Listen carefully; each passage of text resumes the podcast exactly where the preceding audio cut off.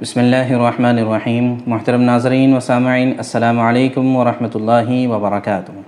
آج کے درس میں ہم سورہ مریم کا خلاصہ آپ کے سامنے پیش کریں گے. سورہ مریم ترتیب کے اعتبار سے انیسویں نمبر کی صورت ہے اور نازل ہونے کے اعتبار سے چوالیس یعنی فورٹی فور نمبر کی صورت ہے. یہ مکہ مکرمہ میں یہ صورت نازل ہوئی ہے اور چھ رکو اور اٹھانوے آیات یعنی نائنٹی ایٹ آیات ہیں. اس صورت کا نام صورت مریم ہے، جو حضرت عیسیٰ علیہ صلاۃ والسلام کی والدہ کا نام تھا۔ یہ صورت اگرچہ مکہ مکرمہ میں نازل ہوئی اور مکہ مکرمہ میں نازل ہونے والی صورتوں میں توحید کا مضمون ضرور ہوتا ہے۔ تو اس میں بھی اللہ تبارک و تعالیٰ نے عیسیٰ علیہ صلاۃ والسلام سے متعلق لوگوں کی جو غلط فہمیاں ہیں، اس کو اللہ تبارک و تعالیٰ نے دور کر کر توحید کو ثابت فرمایا ہے۔ اور مکہ مکرمہ میں اگرچہ عیسائی لوگ بہت زیادہ آباد نہیں تھے، لیکن یہ وہ زمانہ تھا جب مسلمانوں نے حبشہ کی طرف ہجرت کی تھی اور حبشہ کا بادشاہ عیسائی تھا، ایتھوپیا کا بادشاہ عیسائی تھا۔ تو اس وجہ سے عیسیٰ علیہ السلاۃ والسلام سے متعلق جو صحیح عقائد ہے اور صحیح بات ہے، اس کو اس صورت میں بڑی تفصیل کے ساتھ واقعات کے انداز میں بیان کیا گیا ہے۔ اس کے علاوہ اور بھی دیگر انبیاء اکرام علیہ الصلاۃ والسلام کے واقعات اس میں موجود ہیں۔ چنانچہ یہ صورت شروع ہوتی ہے ذکریہ علیہ الصلاۃ والسلام کے واقعے کے ذریعے سے۔ بسم اللہ الرحمن الرحیم۔ کاف یا، عین، صاد۔ ذکر رحمت ربک عبدہ ذکریہ کاف ہا یا عین صاد کا مطلب سوائے اللہ تبارک تعالیٰ کے اور کوئی نہیں جانتا ہے۔ آگے اللہ فرماتے ہیں کہ یہ تذکرہ ہے اس رحمت کا جو تمہارے پروردگار نے اپنے بندے زکریہ پر کی تھی یعنی اللہ نے اپنی رحمت نازل کی تھی۔ کیسی کس بات پر رحمت تھی؟ کہ ادنادا ربہ ندا ان خفیہ۔ یہ اس وقت کی بات ہے جب انہوں نے اپنے پروردگار کو چپکے سے اور آہستہ سے پکارا یعنی خفیہ طور پر اللہ تعالیٰ سے دعا کی اور مانگا کیا مانگا؟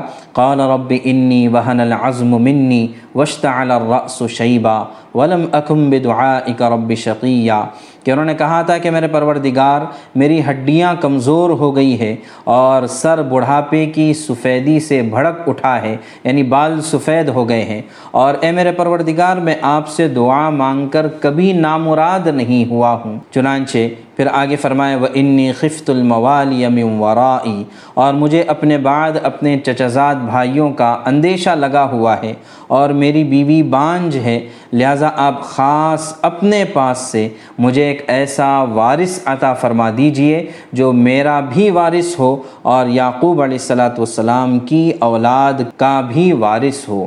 مراد یہ ہے کہ ذکری علیہ السلاۃ والسلام بوڑھے ہو چکے تھے، ان کو کوئی اولاد نہیں تھی۔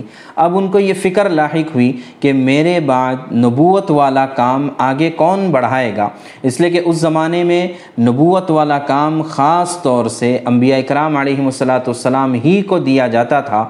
یا تو پھر ان کے جو علماء اور رہبان ہوتے تھے، ان کے ذمے میں ہوتا تھا۔ پوری امت کے ذمے میں فرض نہیں تھا، جیسے کہ امت مسلمہ کے ہر فرد کے ذمے میں دعوت کا کام اور اللہ کے پیغام کو پہنچانے کا کام ضروری ہے۔ تو ذکریہ علیہ السلاۃ والسلام نے اللہ تعالیٰ سے مانگا کہ اللہ، اگرچہ ظاہری اسباب سارے ختم ہو چکے ہیں، میں بھی بوڑھا ہو چکا ہوں، میری بیوی بھی بانجھ ہو چکی ہے، لیکن میں کبھی بھی آپ کی دعا سے نامراد نہیں ہوا۔ جب بھی میں نے کوئی چیز مانگی، آپ نے ضرور مجھے دی ہے، تو یہ یقین، دعا کی قبولیت کا یقین اس سے بھی دعا قبول ہوتی ہے۔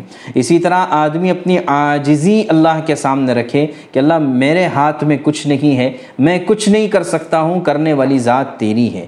بظاہر اسباب کچھ بھی نہیں ہے۔ اور پھر اس کے ساتھ ساتھ انہوں نے یہ بات بھی کہی کہ بار تعالیٰ، میں جو اولاد کی تمنا کر رہا ہوں، یہ میرے اپنی ذاتی خواہش کے لیے نہیں ہے، بلکہ میں یہ چاہتا ہوں کہ میرے بعد دین کا سلسلہ باقی رہے۔ اور یعقوب علیہ السلاۃ والسلام کی وراثت جو ہم تک پہنچی ہے۔ وراثت سے مراد مال اور دولت نہیں ہے۔ اس لیے کہ حدیث پاک میں اللہ کے نبی صلی اللہ علیہ وسلم نے خود فرمایا کہ ہم انبیاء اکرام علیہ السلاۃ والسلام کسی کو دینار اور درہم کا وارث بنا کر نہیں جاتے، بلکہ ہم تو علم کا اور نبوت کا وارث بنا کر جاتے ہیں۔ تو اس وجہ سے یعقوب علیہ السلاۃ والسلام کی نبوت کا سلسلہ اور دین اور علم کا سلسلہ جو مجھ تک پہنچا ہے آگے پہنچانے والا کوئی چاہیے، اس وجہ سے آپ مجھے ایک بیٹا عطا فرما دیجیے۔ تو یہ ہوتا ہے دعا مانگنے کا طریقہ کہ آدمی اپنی عاجزی کو اللہ تعالیٰ کے سامنے ظاہر کرے اور اسی طرح اپنی نیت اور مقصد کو واضح کرے کہ میں یہ چیز کیوں مانگ رہا ہوں اور کس مقصد سے مانگ رہا ہوں، تو اللہ تبارک تعالیٰ کی ذات پر جب یقین ہوتا ہے تو اللہ تعالیٰ دعا ضرور قبول فرماتے ہیں۔ اسی وجہ سے حدیث پاک میں آتا ہے کہ آدمی کی دعا اس وقت تک قبول ہوتی ہے جب تک کہ وہ یہ نہ کہنے لگے کہ میری تو دعا قبول ہی نہیں ہوتی۔ جب وہ کہنے لگتا ہے تو اس طرح سے اس کی دعا اللہ تعالیٰ پھر رد فرما دیتے ہیں۔ تو پھر اس کے بعد اللہ تعالیٰ نے دعا قبول کی اور فرمایا، یا زکریہ انا نبشرو کب غلام اے زکریہ ہم تمہیں ایک بیٹے کی بشارت سناتے ہیں، اسمہ یحییٰ ان کا نام یحییٰ ہوگا۔ لم نجعل له من قبل سمیہ کہ اس سے پہلے ہم نے اس کے نام کا کوئی اور شخص پیدا ہی نہیں کیا۔ یعنی دنیا میں یحییٰ نام کے یہ پہلی شخصیت تھی جو اللہ تبارک تعالیٰ نے زکریہ علیہ السلام کو عطا فرمائی تھی اور پھر بعد میں چل کر اللہ نے ان کو بھی نبوت کے تاج سے سرفراز فرمایا۔ چنانچہ آگے حضرت یحییٰ علیہ السلاۃ والسلام سے کہا جا رہا ہے کہ یا یحییٰ خود الکتاب بقوہ، کہ اے یحییٰ، کتاب کو مضبوطی سے تھام لو اور پکڑ لو۔ مراد ہے تورات، کہ تورات میں جو باتیں کہی گئی ہیں اس پر عمل کرو اور اسی طرح اس کو سمجھو اور دوسروں کو اس کی تلقین کرو۔ و آتینہ الحکم صبیہ اور ہم نے بچپن ہی میں ان کو دانائی عطا کر دی تھی۔ یا تو مراد سمجھداری ہے، یا پھر مراد یہ کہ بچپن ہی میں ان کو نبوت سے سرفراز کیا گیا تھا۔ ورنہ عام طور سے انبیاء اکرام علیہ السلاۃ والسلام کو چالیس سال کی عمر میں جا کر نبوت سے سرفراز کیا جاتا تھا۔ ان کو پہلے ہی نبوت دے دی گئی۔ اسی طرح عیسیٰ علیہ السلاۃ والسلام کو اللہ تبارک تعالیٰ نے ایسے ہی چالیس سال سے پہلے ہی نبوت عطا فرما دی۔ تھی آگے پھر جو ہے یحییٰ علیہ السلام کی صفات بتلاتے ہیں کہ وہ حنان لدنا و زکا کہ خاص اپنے پاس سے نرم دلی اور پاکیزگی بھی اللہ تبارک تعالیٰ نے عطا فرمائی اور وہ بڑے پرہیزگار اور متقی تھے اور اپنے والدین کے خدمت گزار تھے۔ ایک طرف نبی ہے لیکن نبی ہونے کے ساتھ ساتھ اپنے والدین کی بھی خدمت کرنے والے تھے، نہ وہ سرکش تھے، نہ نافرمان تھے۔ اور اللہ تعالیٰ کی طرف سے سلام ہے ان پر۔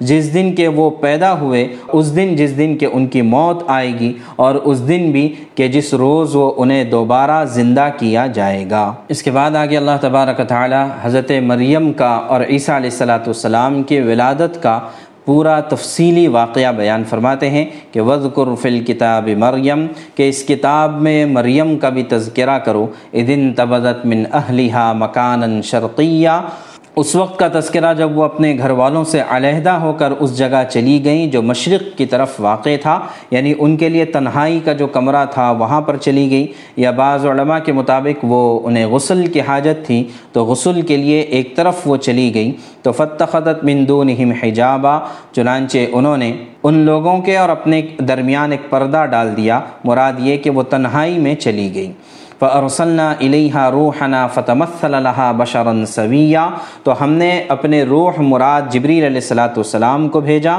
اور وہ انسانی شکل میں ان کے سامنے ظاہر ہوا۔ تو قالت انی اعوذ بالرحمن منک ان کنت تقیہ تو حضرت مریم نے جیسے کہ انسان کو ان کے کمرے میں تنہا دیکھا تو وہ بالکل پریشان ہو گئی اور انہوں نے فرمایا کہ میں اللہ کی پناہ چاہتی ہوں تم سے کہ تم میرے کمرے میں کیسے آ گئے؟ اگر تم اللہ سے ڈرنے والے ہو تو پھر جو ہے ایک مرد اور ایک عورت کا تنہا کسی کمرے میں جمع ہونا درست نہیں ہے۔ تو جبریل علیہ السلام نے کہا، قال، انما انا رسول ربک لاہب لک غلاما زکیہ کہ میں تو تمہارے رب کی طرف سے بھیجا ہوا فرشتہ ہوں اور میں اس لیے آیا ہوں تاکہ تمہیں ایک پاکیزہ بیٹا دے دیا جائے۔ تو ان کو اور تعجب ہوا۔ قالت، انا یقون علی غلام۔ مجھے بچہ کیسے ہو سکتا ہے کہ ولم یمسسنی بشر؟ کہ ابھی تک مجھے کسی انسان نے چھوا تک کے نہیں ہے یعنی میرا نکاح نہیں ہوا ہے۔ سیدھی سی بات، ولم اکو بغیہ۔ اور نہ ہی میں گنہگار ہوں۔ یعنی مراد یہ ہے کہ میں بدکار عورت بھی نہیں اور میرا نکاح بھی نہیں ہوا۔ تو پھر مجھے اولاد کیسی ہوگی؟ مجھے بچہ کیسے ہوگا؟ تو جبریل علیہ السلام نے کہا، قال کذالک، ایسے ہی ہو جائے گا۔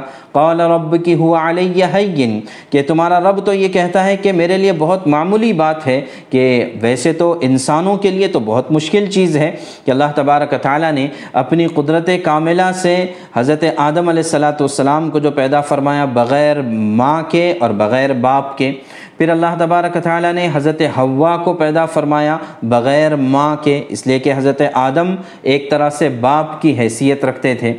پھر اللہ تبارک تعالیٰ نے تیسری شکل یہ بتائی عیسیٰ علیہ السلاۃ والسلام کے لیے کہ ماں تو موجود تھی لیکن بغیر باپ کے اللہ تبارک تعالیٰ نے پیدا فرمایا۔ اس کے علاوہ تمام انسان جو دنیا میں آتے ہیں، یہ ماں اور باپ کے ملاپ کے بعد ہی دنیا میں آتے ہیں۔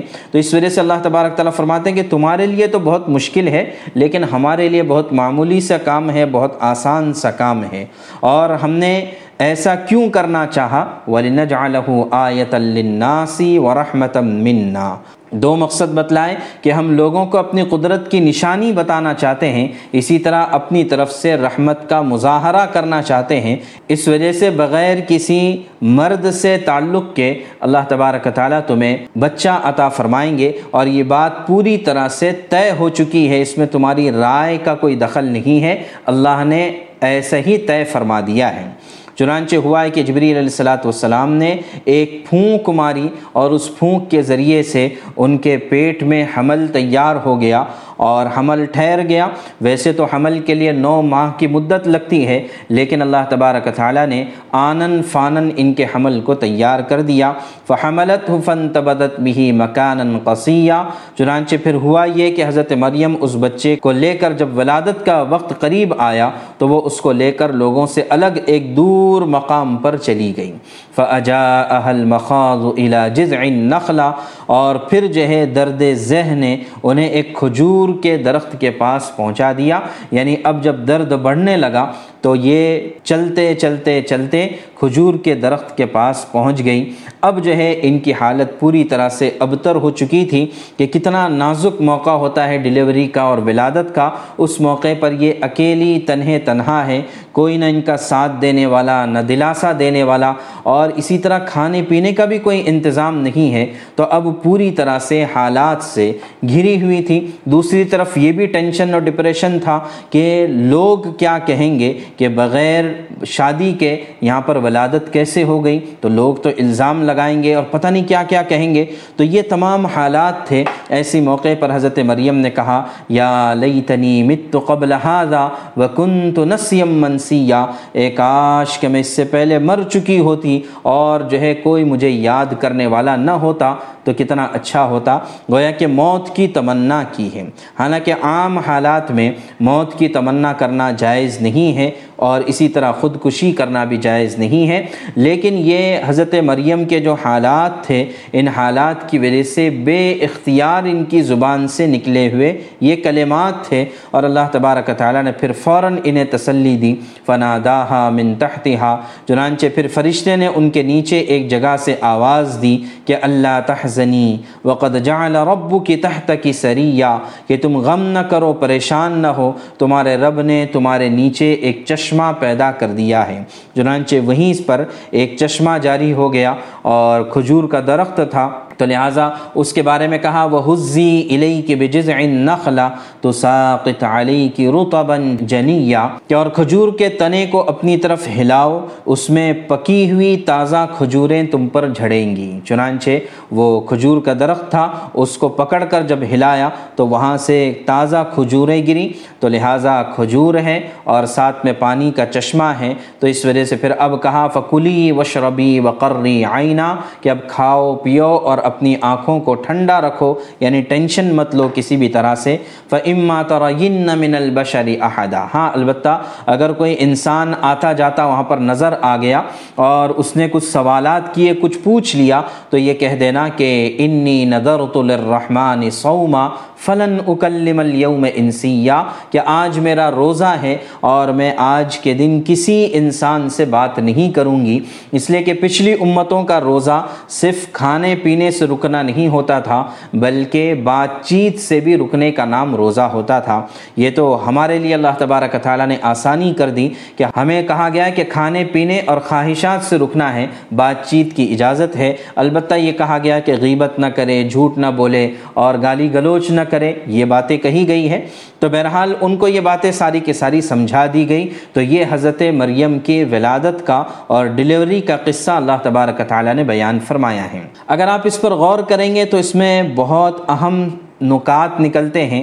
چنانچہ یہاں پر ایک بات یہ ملتی ہے کہ حضرت مریم جب دور دراز مقام پر چلی گئی یعنی حمل کے بعد ان کو چلایا گیا اور ایک دور دراز مقام تک لے جایا گیا۔ تو لہٰذا پتہ یہ چلا کہ حمل کے موقع پر یا ولادت کے موقع پر عورت کو چاہیے کہ وہ کام کرے اور اسی طرح جو ہے اپنا فزیکل ایکسرسائز اس طرح کی جو بھی چیز ہو ہو سکتی ہے، اس کو باقی رکھے اور جاری رکھے کہ یہ ولادت میں آسانی کا ذریعہ بن جاتی ہے اسی طرح جو ہے حضرت جبریل نے یا فرشتے نے آواز دے کر کہا تھا، اللہ تحزنی کہ تم غم نہ کرو، پریشان نہ ہو جاؤ اور جو ہے ٹینشن نہ لو ڈپریشن میں نہ چلے جاؤ، تو لہٰذا اس موقع پر ساتھ رہنے والوں کو چاہیے کہ اس عورت کا دل بہلائے جس کی ولادت کا وقت قریب آ چکا ہے۔ اسی طرح جو ہے، فرشتے نے کہا تھا وہ حزی علی کے بجز عین نخلا کہ عین ولادت کے موقع پر یا ولادت کے بعد بھی کہا گیا ہے کہ کھجور کے تنے کو پکڑ کر ہلائیں۔ تو ظاہر ہے کہ اس میں بھی جو ہے فزیکل ایکسرسائز ہوتی ہے، تو اس کا اہتمام کرنا چاہیے۔ اور اس موقع پر ظاہر ہے کہ ولادت کے بعد عورت کی جسم میں بے شمار کمزوریاں پیدا ہو جاتی ہے بہت سارے وٹامنس کی ضرورت پڑتی ہے پروٹین کی ضرورت پڑتی ہے۔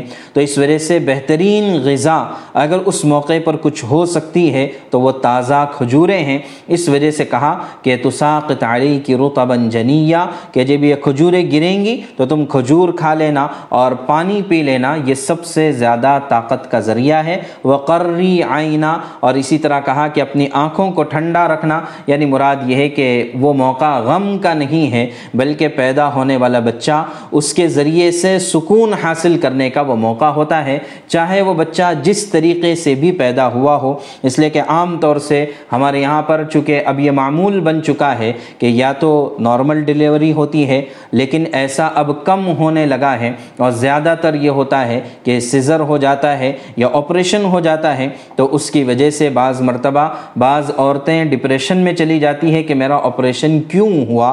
تو اس لیے قرآن نے کہا وقرری آئینہ کہ اب بچے کی ولادت صحیح سلامت ہو گئی ہے، تو لہٰذا اب تمہیں اپنے آپ کو سکون پہنچانا چاہیے اس بچے کے ذریعے سے، دیگر تفکرات سے، دیگر تمام چیزوں سے اپنے آپ کو دور رکھنا چاہیے کہ یہ عورت عورت کی جسمانی صحت کے لیے بھی مفید اور بہتر ہوتا ہے۔ اب جب ایک عرصہ گزر گیا اور حضرت مریم کو پوری طرح سے اطمینان ہو گیا کہ یہ اللہ کی طرف سے ایک کرشمہ ہے، ایک معجزہ ہے جو ظاہر ہوا ہے اور اللہ نے میرا اس کے لیے انتخاب کیا ہے، تو ایک طرح سے ان کے اندر کانفیڈنس پیدا ہو گیا، اعتماد پیدا ہو گیا۔ فعت بھی قومہ تحملو تو اب قوم کے پاس بچے کو اٹھا کر لے کر آئیں۔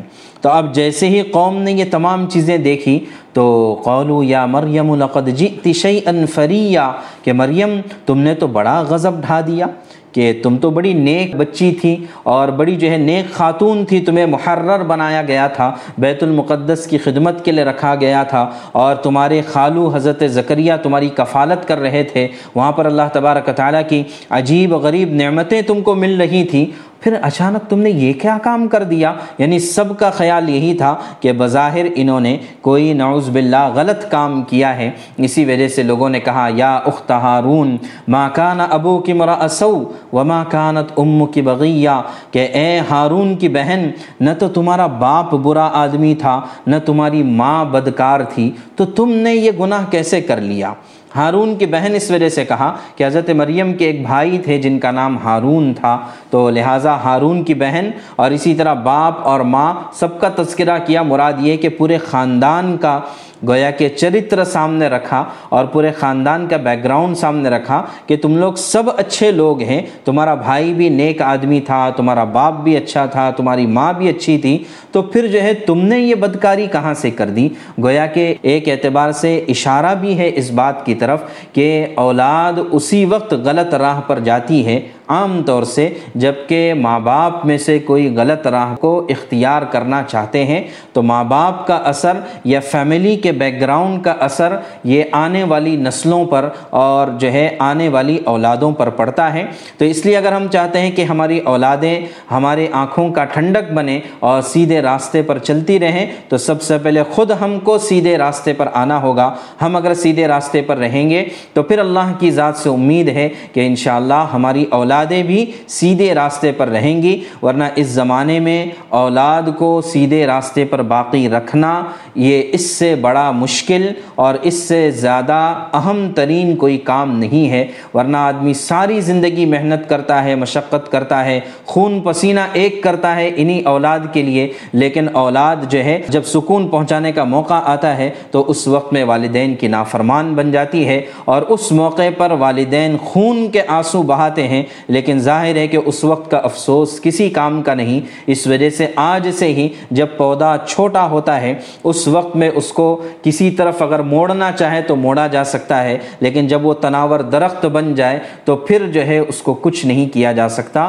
تو اس وجہ سے اپنی فیملی کی طرف، اپنی اولاد کی طرف نظر رکھنا، ان کی صحیح تربیت کرنا اور انہیں وقت دیتے رہنا، یہ بہت بڑی ذمہ داری ہے۔ بہرحال جب لوگوں نے تان و تشنی کرنی شروع کی تو فاشارت علیہ تو حضرت مریم نے یہ کیا کہ بچے کی طرف اشارہ کر دیا۔ یعنی گویا کہ مجھ سے بات مت کرو، بچے سے بات کرو۔ تو لوگوں نے کہا کہ یہ اور ایک احمقانہ حرکت ہے۔ قولو کیف نکلم من کان فی المہد صبیہ جو بچہ ابھی پالنے میں ہے، گہوارے میں ہے، ہم اس سے کیسے بات کریں گے؟ ہم تو تجھ سے بات کرنا چاہیں گے۔ تو ابھی یہ بات چیت چل ہی رہی تھی کہ فوراً گہوارے سے آواز آئی۔ وہ بچہ جو ابھی پیدا ہوا ہے، اس کو اللہ تبارک تعالیٰ نے بولنے کی صلاحیت عطا فرمائی۔ اور یہ بچہ جو ہے، ماں کے گہوارے میں اور ماں کے گود میں ہی بولنے لگ گیا۔ اور اس نے کیا بولا؟ ایسی شان سے بولا اور ایسی باتیں بولا کہ سب کے سب دنگ رہ گئے، سب کے سب حقہ بکا رہ گئے کہ اس نے کہا، قال انی عبد اللہ، میں اللہ کا بندہ ہوں، آتانی الکتاب وجعلنی نبیہ اللہ نے مجھے کتاب یعنی انجیل عطا فرمائی اور اللہ نے مجھے نبی بنا دیا ہے۔ وجعلنی مبارکن اینما کنتو اور میں جہاں بھی جاؤں گا، اللہ تبارک تعالیٰ نے مجھے بابرکت بنایا ہے کہ میری برکتوں کا تم ظہور دیکھو گے چنانچہ عیسیٰ علیہ السلاۃ والسلام جو ہے، لا علاج مریضوں کو صرف ہاتھ لگا دیتے تو وہ اچھے ہو جاتے اور اس طرح کے بے شمار معجزات ان کے ذریعے سے ظاہر ہوتے۔ اور پھر فرمایا، وہ اوسانی بصلاطی و زکوٰۃ مادم تو حیا جب تک میں زندہ رہوں گا، اللہ تبارک تعالیٰ نے مجھے نماز کے قائم کرنے اور زکوٰۃ کے ادا کرنے کا حکم دیا ہے۔ وہ برم بوالدتی اور یہ کہ میں اپنے والدہ کا فرما بردار رہوں، اس بات کا حکم دیا ہے۔ ولم یجعلنی جبارن شقیہ اور مجھے نہ سرکش بنایا ہے، نہ سنگ دل بنایا ہے یعنی پتھر دل مجھے اللہ نے نہیں بنایا۔ اسی وجہ سے جو ہے عیسیٰ علیہ السلاۃ والسلام کی شریعت میں بھی بہت ساری نرمی تھی۔ وسلام علیہ یوم ولدت۔ اور اللہ تعالیٰ کی طرف سے سلامتی ہے مجھ پر اس دن بھی کہ جس دن کہ میں پیدا ہوا وہ یوم اموت اور جس دن کہ میں مر جاؤں گا وہ یوم ابعث حیا اور جس دن کہ مجھے دوبارہ اٹھا دیا جائے گا، اس دن مجھ پر سلامتی ہو۔ تو یہ عیسیٰ علیہ السلاۃ والسلام کے چنانچہ آگے فرمایا، ذالک عیسی بن مریم، یہ بچہ کون تھا؟ یہ مریم کا بیٹا عیسیٰ۔ تھا یعنی عیسیٰ علیہ السلاۃ والسلام تھے، جو حضرت مریم کے بیٹے تھے۔ قول الحق الذی فیہ یمترون، ان کی حقیقت کے بارے میں سچی بات یہ ہے کہ جس میں لوگ جھگڑا کرتے ہیں یعنی جو ہے ان کے ولادت کے سلسلے میں لوگ جھگڑا کرتے ہیں۔ چنانچہ آپ اگر دیکھیں گے تو قرآن نے تو بہت واضح طور پر ان کی ولادت کا واقعہ بیان کیا ہے، لیکن عیسائیوں کے یہاں پر یہ ایک بہت بڑا جھگڑا ہے کہ حضرت عیسیٰ علیہ السلاۃ والسلام کون ہیں۔ ایک طرف سے وہ اللہ کا بیٹا بھی مانتے ہیں اور کبھی جو ہے تین خدا میں سے ایک مانتے ہیں اور پھر جو ہے تین خدا کو ایک کہتے ہیں، ایک خدا کو تین کہتے ہیں۔ تو اس طرح کا ایک معمہ ان کے یہاں پر ہے اور ہمارے یہاں پر بالکل صاف اور واضح طور پر ہے کہ حضرت عیسیٰ علیہ السلام مریم کے بیٹے ہیں۔ جہاں تک ہے کہ بغیر باپ کے پیدا ہونا، یہ اللہ نے اپنی قدرت کے ذریعے سے انہیں پیدا فرمایا اور بطور معجزہ کے اللہ نے ان کو پیدا فرمایا ہے۔ یہاں پر ایک بات رک کر ہم یہ بھی غور کر سکتے ہیں کہ آپ نے پورے واقعے میں دیکھا کہ عیسیٰ علیہ السلاۃ والسلام کی ولادت کے موقع پر حضرت مریم کو جو کھانے کے لیے کہا گیا، وہ کھجور کھانے کے لیے کہا گیا اور اسی طرح کھجور کا درخت ہلانے کے لیے کہا گیا، جس سے تازہ کھجوریں گریں گی۔ تو تازہ کھجوریں جو اگتی ہے یا پیدا ہوتی ہے ہر عقلمند آدمی جانتا ہے کہ یہ گرمی کے موسم میں کھجوریں پیدا ہوتی ہیں۔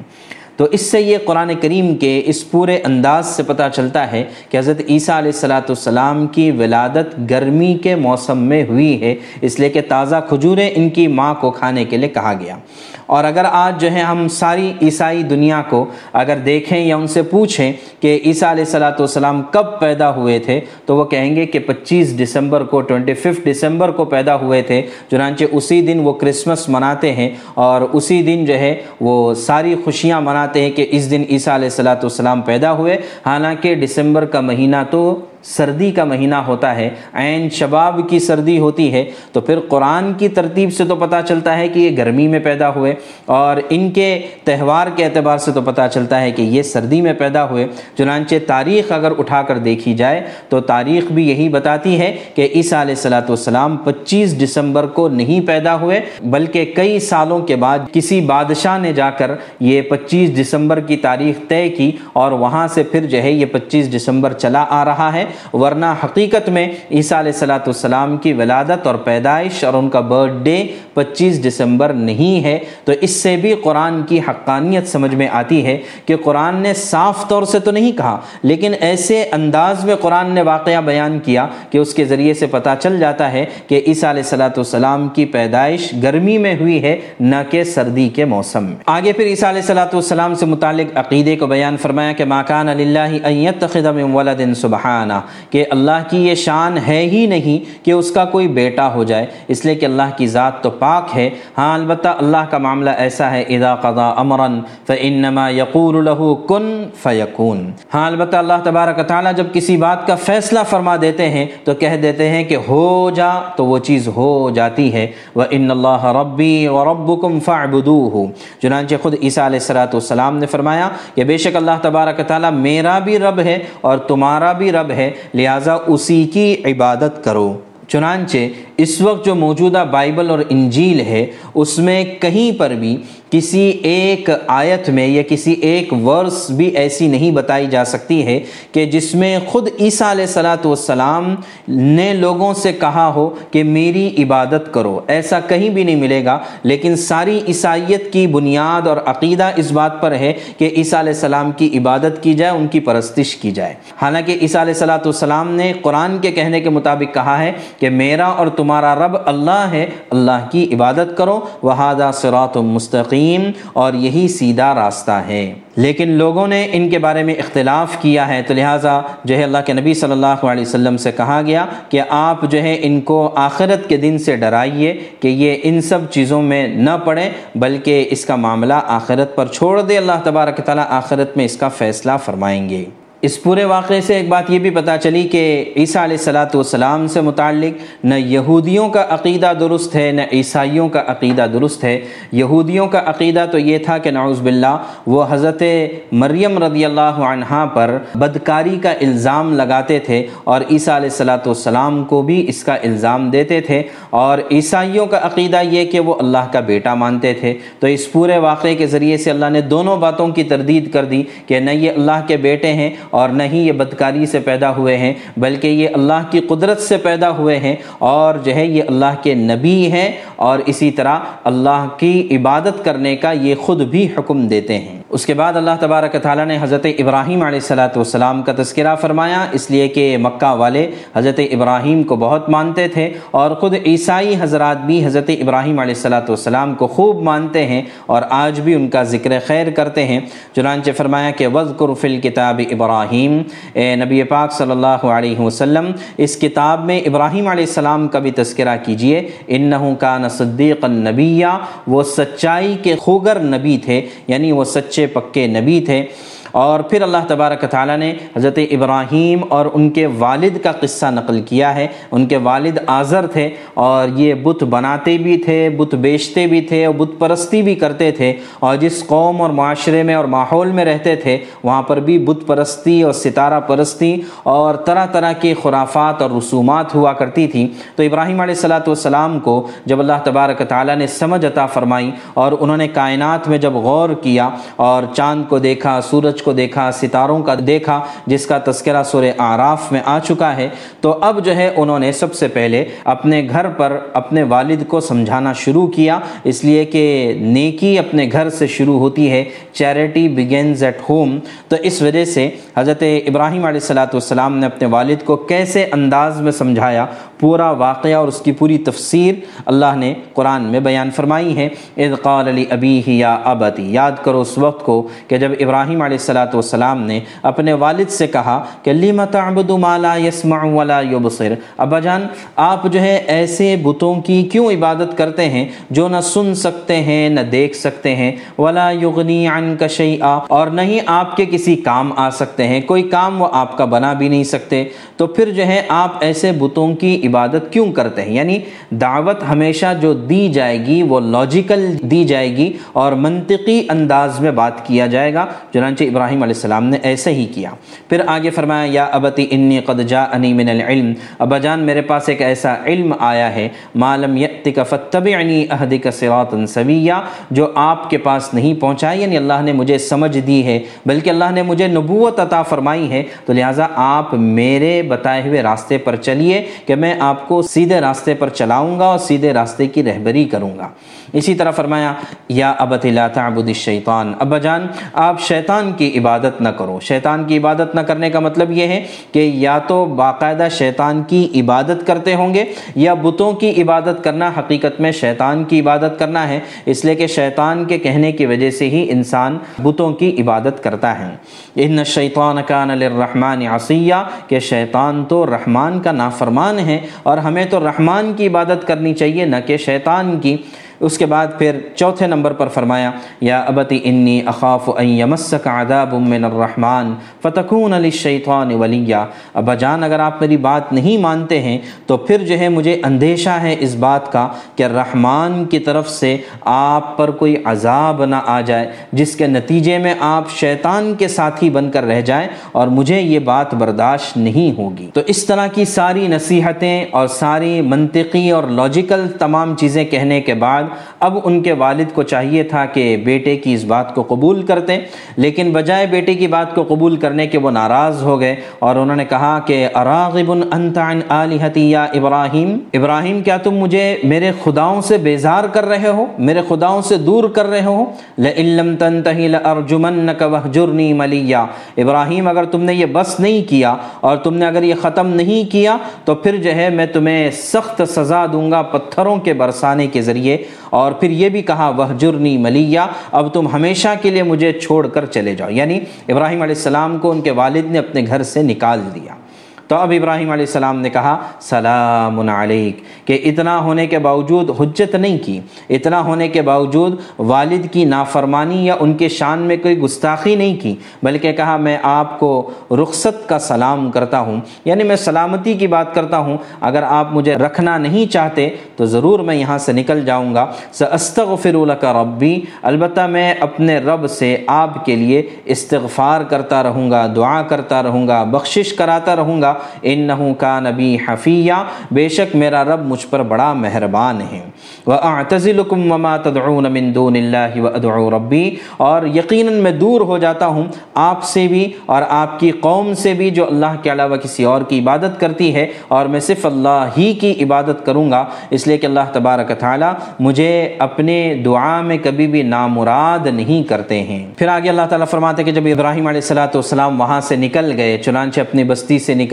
نکل گئے اپنے وطن سے نکل گئے اور پتہ نہیں کہاں کہاں کتنے جگہوں کی در در کی ٹھوکریں کہی اور ملک در ملک سفر کرتے رہے۔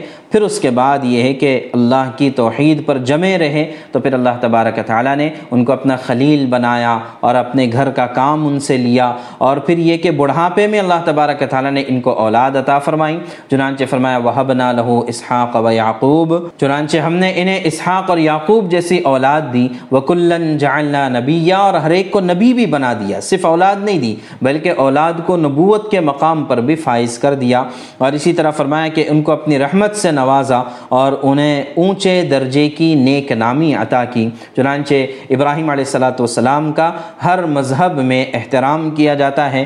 چاہے عیسائی ہو، یہودی ہو، یا اسلام ہو، یا ہندوازم ہو، یا دیگر بہت سارے مذاہب ہیں کہ جس میں حضرت ابراہیم علیہ السلاۃ والسلام کا احترام کیا جاتا ہے اور ان کا نیک نامی کے ساتھ تذکرہ کیا جاتا ہے۔ آگے پھر مختصراً اور جو ہے کچھ نبیوں کا تذکرہ ہے کہ آپ اس کتاب میں تذکرہ کیجیے موسیٰ علیہ السلاۃ والسلام کا بھی کہ وہ اللہ کے چنے ہوئے بندے تھے اور رسول اور نبی تھے۔ ہم نے انہیں کوہ طور کی دائیں جانب سے پکارا اور انہیں اپنا رازدار بنا کر اپنا قرب عطا کیا۔ چنانچہ کوہ طور پر بلا کر آپ کو نبوت سے سرفراز کیا اور ہم نے ان کے بھائی ہارون کو بھی اپنی رحمت سے نبی بنا کر بھیجا اور حضرت موسیٰ علیہ السلاۃ والسلام کی نبوت کا تذکرہ تفصیل کے ساتھ اگلی صورت سورہ تاہا میں انشاءاللہ آئے گا۔ اسی طرح فرمایا کہ اس کتاب میں آپ تذکرہ کریں اسماعیل علیہ السلاۃ والسلام کا بھی کہ وہ وعدے کے سچے رسول اور نبی تھے اور اسی طرح اپنے گھر والوں کو نماز کا حکم دیتے، زکوٰۃ ادا کرنے کا حکم دیتے اور اپنے پروردگار کے نزدیک وہ پسندیدہ اور اچھے آدمی تھے۔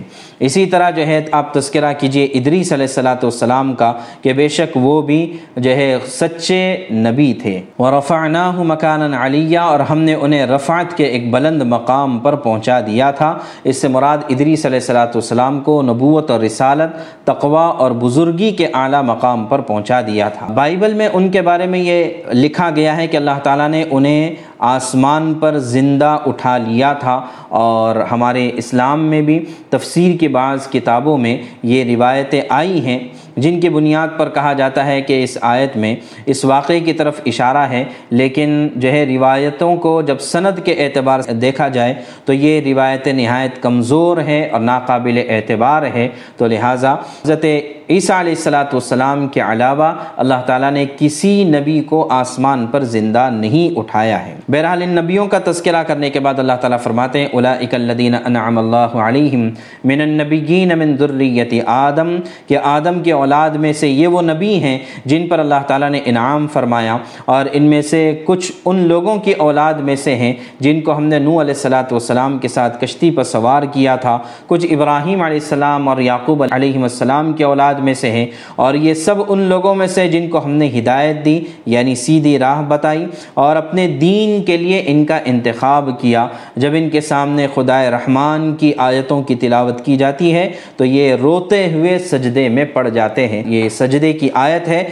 جب عربی میں سجدے کی آیت کی تلاوت کی جاتی ہے، تو پھر اس کے بعد سجدہ کرنا ضروری ہوتا ہے۔ ترجمہ پڑھنے کے بعد سجدہ کرنے کی ضرورت نہیں ہے۔ بہرحال ان نبیوں کا ذکر کرنے کے بعد اللہ تبارک تعالیٰ فرماتے ہیں، فخلف من بعدهم خلف۔ کہ ان کے پیچھے، ان کے بعد والے لوگ آئے۔ اور انہوں نے کیا کیا؟ کہ اللہ تعالیٰ نے ان کے احوال بتائے کہ سب سے پہلی بات، سب سے پہلا نقصان یا سب سے پہلا زوال جو کسی قوم پر آتا ہے، اللہ نے بتایا اضاع الصلاۃ، کہ بعد والوں نے آ کر سب سے پہلے نمازوں میں کوتاہی کر دی اور نمازوں کو برباد کر دیا۔ چنانچہ کسی بھی قوم میں یا کسی بھی فرد میں اس وقت زوال آتا ہے، وہ ہلاکت کی طرف جاتا ہے یا گمراہی کی طرف جاتا ہے، جب سب سے پہلے وہ نمازوں میں کمی کرے، نمازوں میں کوتاہی کرے۔ چنانچہ فرمایا اضاع الصلاۃ ان لوگوں نے آ کر نمازوں میں کوتاہی کر دی، نمازوں کو برباد کیا وتبع الشہوات اور پھر جو ہے نفسانی خواہشات کی اتباع کی۔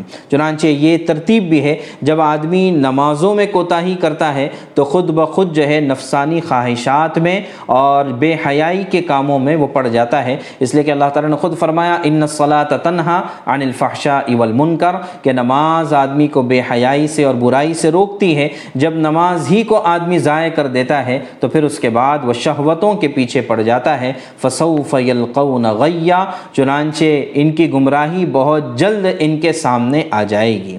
ہاں سوائے ان لوگوں کے کہ جو توبہ کر لے، نیک اعمال کریں، تو یقیناً یہ جنت میں جائیں گے اور ان پر کوئی ظلم نہیں ہوگا۔ اور ایسی جنت جس کا کہ رحمان نے اپنے بندوں سے وعدہ کیا ہے، اور وہ وعدہ تو پورا ہو کر رہے گا کہ جس جنت میں جانے کے بعد کوئی لغو بات، کوئی بیکار بات، کوئی جو ہے ایسی بات نہیں آدمی سنے گا کہ جو اس کو ناگوار گزرے، بلکہ وہاں پر تو سلامتی ہی سلامتی ہوگی۔ صبح شام ان کے سامنے رزق پیش کیا جائے گا، میوے پیش پیش کیے جائیں گے اور یہ وہ جنت ہے جن کو ہم وارث بنائیں گے اپنے ان بندوں کو جو متقی اور پرہیزگار بننا چاہتے ہیں۔ اس کے بعد ایک واقعے کا ذکر ہے کہ اللہ تعالیٰ فرماتے ومانا تنزل اللہ بمر ربک کہ فرشتے تم سے یہ کہتے ہیں کہ ہم آپ کے رب کے حکم کے بغیر نہیں اترتے۔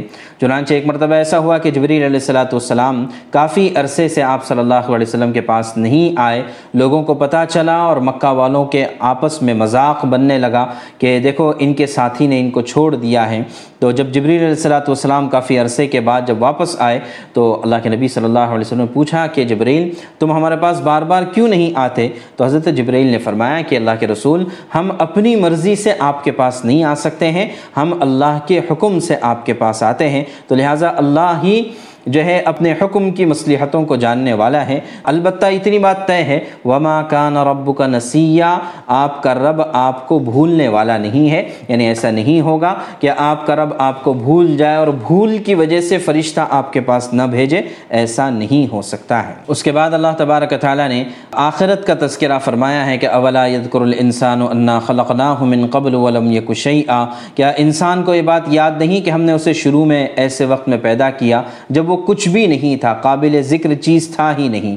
اور پھر یہ کہ فوربک لنحشرنہم تو قسم ہے آپ کے پروردگار کی، ہم ان کو اور ان کے ساتھ سارے شیطانوں کو ضرور اکٹھا کریں گے یعنی قیامت قائم کریں گے، اور پھر ان کو دوزخ کے گرد اس طرح لے آئیں گے کہ سب گھٹنوں کے بل گرے ہوئے ہوں گے یعنی ہاتھ ان کے بندھے ہوئے ہوں گے، اور یہ گھٹنوں کے بل گرے ہوئے ہوں گے۔ جہنم میں اللہ تبارک تعالیٰ ان لوگوں کو ڈال دیں گے۔ اسی طرح آگے اللہ تبارک تعالیٰ پل سرات کا تذکرہ فرماتے ہیں کہ ثم نحن اعلم بالذین ہم اولا بها صلیہ و ام منکم الا واردها کہ جتنے بھی لوگ ہیں سب کے سب اس پر سے ضرور گزریں گے یعنی اللہ تبارک تعالیٰ پل سرات پر سے ہر ایک کو گزاریں گے۔ اب پھر ہر ایک آدمی اپنے نیکی اور اپنے ایمان کی برکت سے کوئی بجلی کی طرح پار ہو جائے گا اور کوئی اس سے کم رفتار میں پار ہوگا، کوئی گھوڑوں پر سوار ہو کر پار ہو جائے گا، کوئی اونٹوں پر سوار ہو کر پار ہو جائے گا، کوئی چلتے اور دوڑتے ہوئے پار ہوگا۔ اور کچھ ایسے بھی ہوں گے گنہگار اللہ کے بندے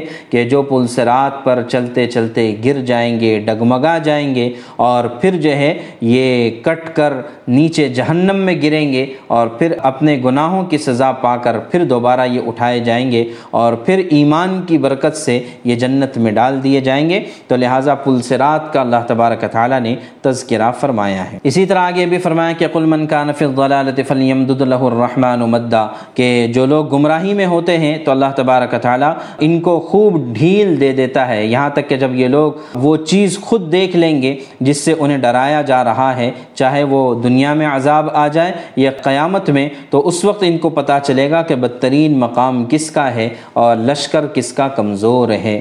چنانچہ اس کے بعد آگے چل کر اللہ تبارک تعالیٰ آخری رکوع میں دوبارہ جو ہے غیر ایمان والوں کا تذکرہ فرماتے ہیں کہ علم تر انا ارسلنا الشیاطین علی الکافرین تعزهم عزا۔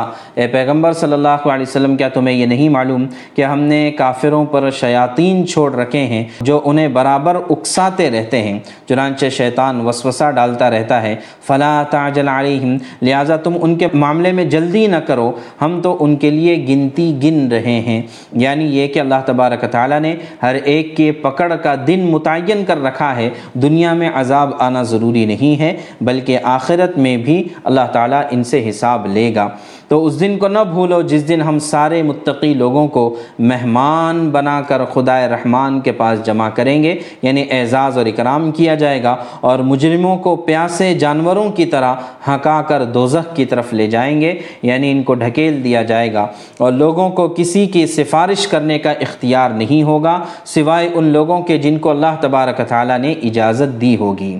اور یہ لوگ کہتے ہیں کہ اللہ تبارک تعالیٰ نے کوئی اولاد بنا رکھی ہے یعنی یعنی نعوذ باللہ عیسیٰ علیہ السلام کو بیٹا بنا دیا ہے۔